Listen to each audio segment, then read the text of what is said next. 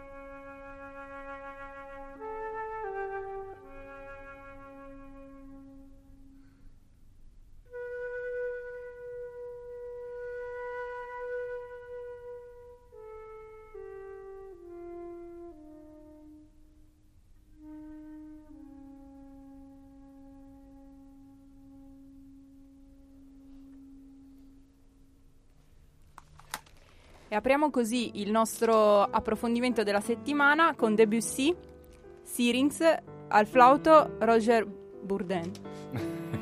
Cioè, Io dai. guardo Dai, Burden ce la possiamo fare. chiaro. Bourdin. Guardi Guarda. il flautista che però l'ha sempre solo letto sui, sui CD. Vabbè, flautista, se, se non mi aiuti qui.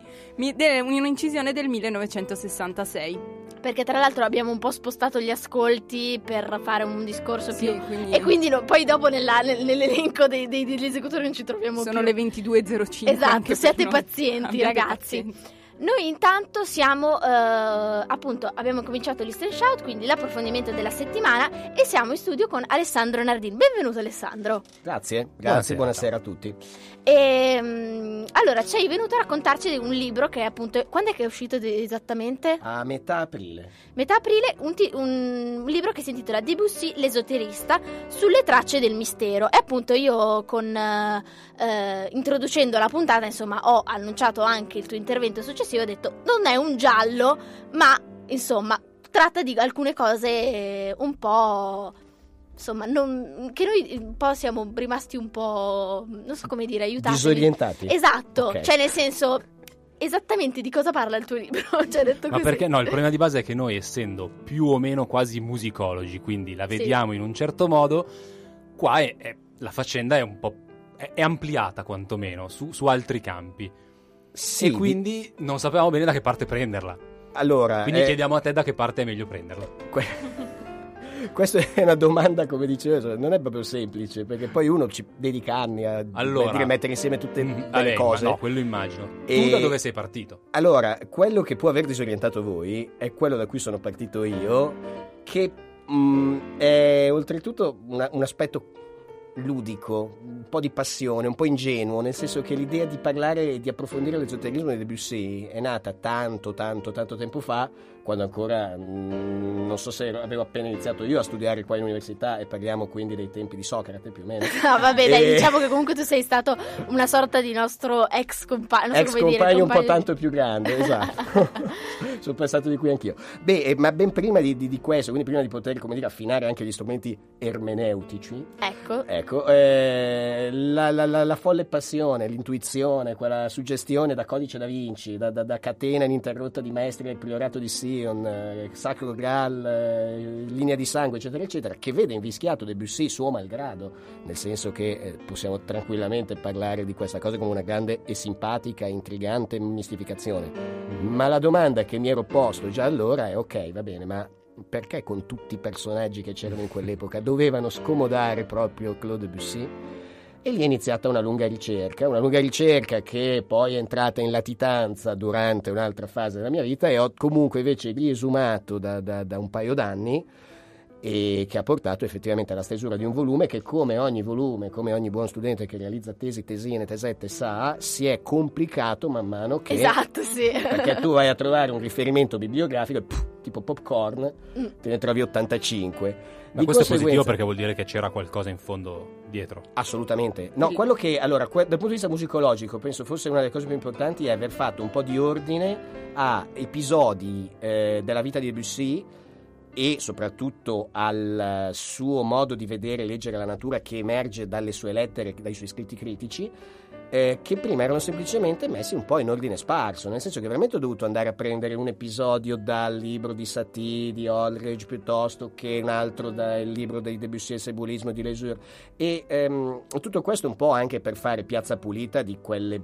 baggianate, diciamoci, da, da- da codice da Da Vinci, per cui Debussy era amico della Calvé, finanziava Peladan, eh, metteva in musica le, le poesie di Victor Hugo e uno mi piacerebbe, ditemi quali, perché io ancora non ne ho trovata una, per cui c'era molta nebbia, molto fumo e questo diciamo che ha anche screditato l'indagine eh, musicologica sull'aspetto esoterico di Debussy, perché tutto sommato era sempre stato liquidato un po' come una, una moda passeggera, cioè un intellettuale francese del fine Ottocento non poteva evitare... Ci Ah, stava. certo. Ma per Sì. forza, cioè, l- l- pare che Le Chat Noir eh, al piano di sopra avesse la sede dell'ordine cabalistico della Rosa Croce, quindi cioè, Satie suonava sotto, poi andava su e suonava per il Sar Peladan che, che eh, gli esumava così questo marchio rosicruciano prendendolo dal 1600 e facendolo rinascere, ma in modo troppo sfacciato. Ecco, quello che eh, Debussy non ha fatto e che probabilmente ha sottovalutato il suo aspetto legato all'esoterismo è stato quello di affiliarsi, di etichettarsi, cioè mh, Satie,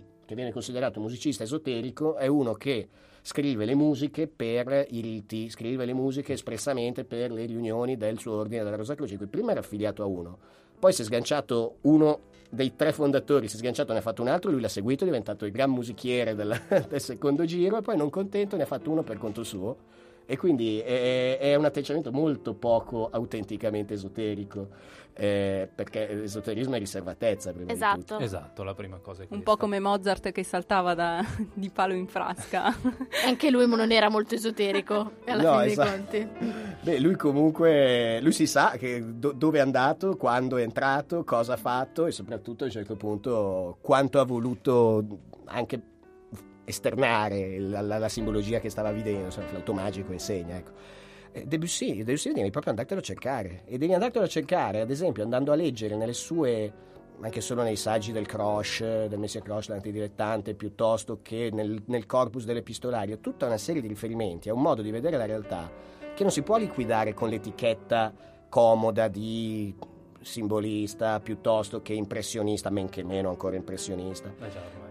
Eh? Ormai. No, infatti, ma beh, poi oltretutto c'è sempre quel discorso che Debussy impressionismo è un'associazione di idee che nasce in negativo, nel senso che era la, la commissione che, giudicava una sua, che giudicò una sua composizione a Mhm. dirgli no, no, guarda, sì, è sei interessante per carità, però attento perché sei un po' troppo Sì, impressionista. sì, sì, sì, era non si capisce dove... disvalore. Proprio Esatto. dispregiativo. E lui stesso non è che si sia mai fregiato di esserlo. Lui eh, parlava molto, e qui è una, una parola chiave per quello che c'è quel sottotitolo sulle tracce del mistero. Un sottotitolo del mio libro può sembrare apparentemente appunto l'ennesima riproposizione della caccia al tesoro. Eh, ma Debussy e il mistero sono un binomio inscindibile. Yankelevitz, il primo ad aver scritto di Debussy, l'ha titolato così il suo primo e più importante saggio sul compositore, ma perché Debussy parla di mistero, lo cita costantemente e lascia la parola così in sospeso, come tanti finali delle sue composizioni, ma dando l'impressione di avere chiarissimamente l'idea di che cosa intendesse per mistero. Cioè non è il mistero come dire qualcosa che non si sa. Il mistero è qualcosa che lui sa cos'è, ma che non può spiegare proprio perché è un esoterista. E se è un esoterista, per definizione, qualunque non, sia... non spieghi nulla. Non esatto. puoi, non puoi perché capisci, tu intuisci, vivi certe cose con certe intuizioni, appunto, con, con- con altre, eh, con altri sensi, ecco, e sai benissimo che questa cosa non può essere divulgata in un modo molto Semplice. esoterico, Eh. ecco, popolare, o esattamente. Facciamo così, andiamo avanti a fare un ascolto, così ci, mm, appunto, ci immergiamo ancora di più nell'argomento e poi continuiamo a chiacchierare del libro e, e di tutti i suoi temi eh, correlati, ecco, diciamo così.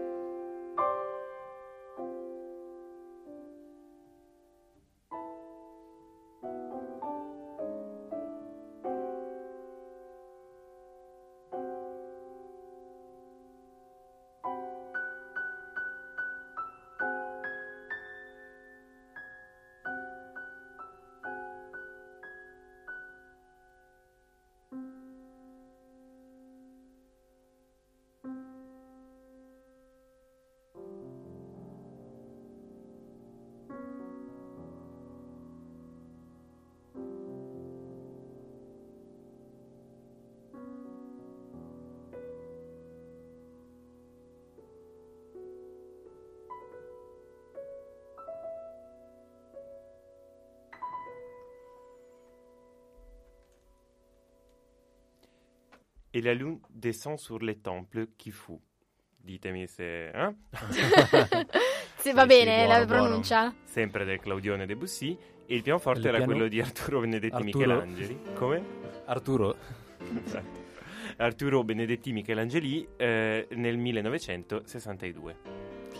Siamo con Alessandro Nardini che ci sta raccontando del eh, suo libro Debussy l'esoterista sulle tracce del mistero e mm, ricordiamo però eh, che questa settimana verrà anche eh, perché noi parliamo dei concerti della settimana quindi tu dici che ci fai tu qua Diciamo che comunque al Circolo della Stampa sabato 14, quindi questo sabato alle 16 ci sarà la mm, presentazione del tuo libro e, la, mm, e tu suonerai anche alcuni brani. Ecco, Esatto, sì. Eh, Circolo della Stampa, se volete andare, Corso Venezia 48. Immagino sia ingresso libero, insomma. Assolutamente, Eh, assolutamente, l'ingresso è libero e appunto sarà l'occasione di poter dialogare del libro e comunque anche di eseguire alcuni dei brani che eh, cito nel, nel- nel volume.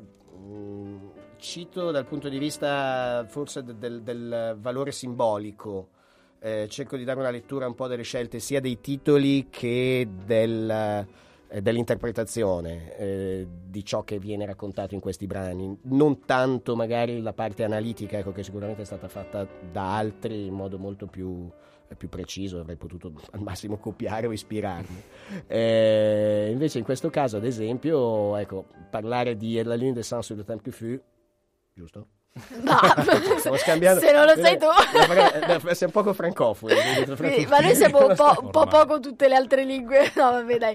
Sull'inglese e Ah, Tito sul tedesco, sì, sì, però. eh, Sul per il francese re- ci diamo un po' manforte Perfetto, ogni volta che qualcuno appare mette- qualcosa di strano. qualcuno mette una parola e completa quelle delle altre. E quindi questo brano, ad esempio, ehm, in origine si sarebbe dovuto intitolare eh, E la lune des Sans sur le temps de Buddha. Eh, la componente orientalista nel brano è molto evidente perché in effetti è data dall'incrocio proprio da una citazione di un tema che Debussy ha trovato di, di- di derivazione indiana, quindi di spiritualità indiana. Era un periodo molto particolare questo di Debussy perché era il periodo della mancata collaborazione con Victor Segalen, eh, intellettuale, esoterista, matto, scatenato, tu- tutti, tuttologo, tutto- poteva essere qualunque cosa, questo era un medico anche, ha fatto un sacco di viaggi ed era un'autorità in tema di, di- di- di orientalismo perché fu uno dei pochi ad andare a studiare non solo la lingua ma anche la cultura eh, dei popoli medio or- orientali, estremo orientali sul posto. E da questi incontri doveva nascere un'opera su Siddhartha, appunto su Buddha, e una su Orfeo, quindi proprio due archetipi, due eh, grandi iniziati, ecco, per dirla citando un libro importante diffuso nell'ambito della teosofia, eh, a cui Debussy si è accostato, ma si è anche discostato con quasi timore riverenziale. Poi sono sempre gli stessi anni in cui invece si è accostato, però in questo caso senza discostarsi, da un altro autore esoterista che gli sottopose un soggetto probabilmente che riuscì a comprendere meglio e che voi avete appena citato nella appena prima del- che, che, che entrassi, che, che ci vedessimo, che è D'Annunzio, quindi tutto il Le Martyrs de San Sebastian. Eh, Una domanda farei, visto che mi viene... Cioè, sostanzialmente, ehm, l'esoterismo, ecco, uno vede un appunto questo, eh, questo titolo Debussy l'esoterista, ecco, ho un po' l'impressione a volte che mm, la tematica dell'esoterismo sia un po', come dire, un po' guardata con sospetto a volte, nel senso, cioè, mm, non si capisce bene, appunto, siccome non si capisce bene che cosa effettivamente sia, eh, il contenuto, perché appunto è, fonda- è fondato sul fatto di non far... ehm, trapelare troppo, Esatto. troppi contenuti, troppe informazioni. sostanzialmente uno appena sente parlare di esoterismo dice "Mm, ma cos- cioè, è un po', un po' smarrito, ecco. Perché allora invece uno dovrebbe avvicinarsi a questo libro nonostante appunto questo argomento che poi è un po' appunto forse poco indagato e difficile da indagare? Allora, eh, esoterismo letteralmente vuol dire riservato a pochi. Ciò che è esoterico è riservato a pochi che sono in grado di comprendere. Quindi la trasmissione c'è, ma è eh, fatta con mezzi, modi di eh, impossibile ulteriore divulgazione se non all'interno di una Ristretta ristretta cerchia, cerchia, esatto. esatto. L'importanza del passaggio bocca-orecchio per dire, quindi anche di lì, volendo la difficoltà di andare a trovare nero su bianco qualcosa che indichi espressamente, in Debussy- in- espressamente, perché implicitamente di riferimenti ce ne sono, chi conosce un po' i simboli sa come andare a trovarli. Eh, perché non spaventarsi dell'esoterismo? Perché in modo molto prosaico possiamo tranquillamente affermare che esoterismo non è eh, spiritismo, non è satanismo, non è nulla che abbia a che fare con pratiche magiche o rituali, se non in senso lato, ma anche quello è un altro discorso. Eh, o, o, rituali che portano a modificare natura, atteggiamenti, creare filtri Beh, Rituali come ce ne sono in qualunque cultura o sottocultura. Quello sì, quello sicuramente. La componente rituale nelle, nella pratica esoterica sicuramente è, è, importantissima, ma ancora di più lo è la pratica dell'indagine del simbolo. Eh, muoversi nei simboli significa vedere oltre i simboli. Debussy guarda la natura e vede oltre la natura la musica che già c'è, cioè eh, quando lui crea musica eh, ricava dalla musica l'immagine. È altamente sintomatico il discorso della titolazione dei preludi, che invece di essere prima è dopo. Cioè, è molto eh, evidente anche da certe affermazioni di Debussy, quando parla di eh, musica che precede la natura, quando dice la musica è una misteriosa matematica che prelude e informa i moti delle acque, lo spirare dei venti. Ecco, quindi mh, è come se Debussy cogliesse eh, una vibrazione universale che è nascosta sotto la materia. E questa è la, similitudine interessante, perché eh, per Debussy la musica è viva, così come è viva la materia, questo lo si capisce da tutti i suoi scritti. Questo modo di vedere musica, materia, realtà, natura è autenticamente esoterico, nel senso che rimanda comunque a un principio di vita universale che poi viene declinato in tutte le varie culture in tantissimi modi, ma questa è proprio la caratteristica tipica, cioè quella di avere un nucleo di verità che vengono considerate eh, universalmente valide perché riconosciute in tutte le culture, che poi però giustamente prendono declinazione diversa a seconda di dove ci troviamo o al cospetto di chi siamo o quali possono essere le peculiari tradizioni di un, di un singolo luogo. Ragazzi, direi di fare un altro ascolto perché siamo un po' agli sgoccioli con i tempi e vogliamo, vogliamo farvi ascoltare un altro pezzo per continuare per a chiacchierare. Per un motivo molto preciso. Esatto.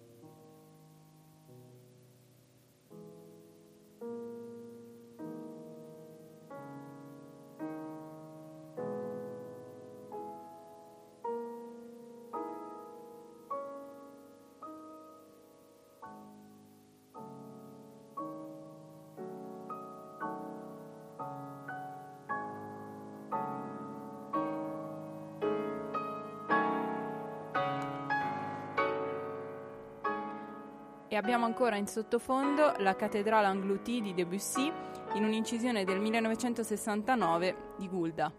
Le hai prese tutte belle recenti le, le, le, le Ma le è una esecuzioni, caratteristica eh, di? Francesco. C'aveva, c'aveva gli anni 60 nel Dai. cuore. quando- C'era con la storia.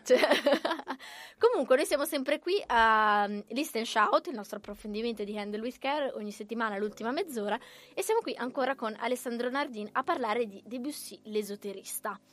Abbiamo ascoltato un altro pezzo, uno fra i più famosi di, di Debussy, assolutamente. Tra l'altro, eh, se andate a cercare, io avevamo delle registrazioni da un album di appunto Debussy che suona se stesso, quindi suona questi pezzi al pianoforte.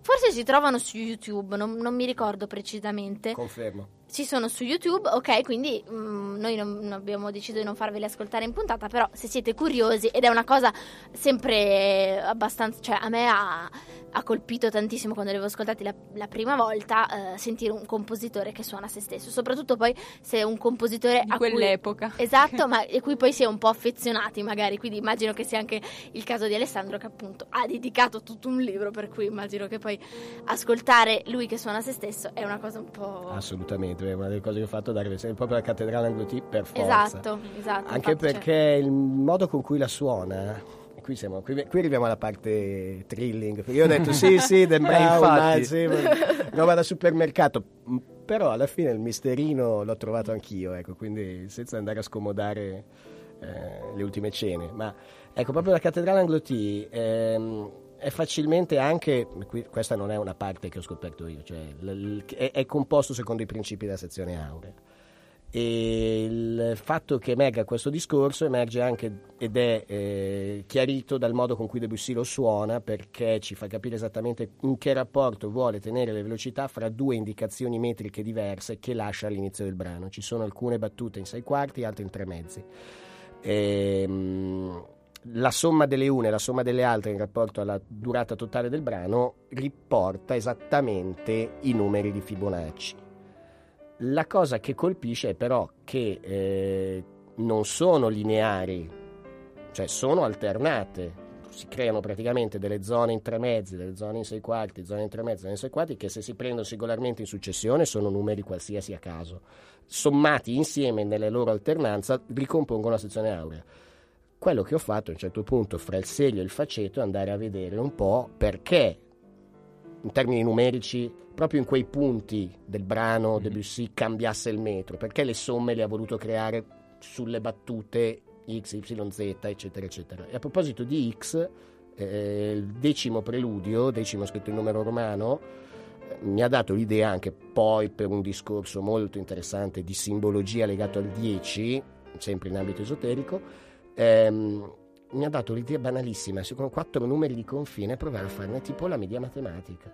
Trovare la media matematica viene fuori un numero che è il 31, che ulteriormente giocando sono andato a scoprire essere la sezione aurea di 50.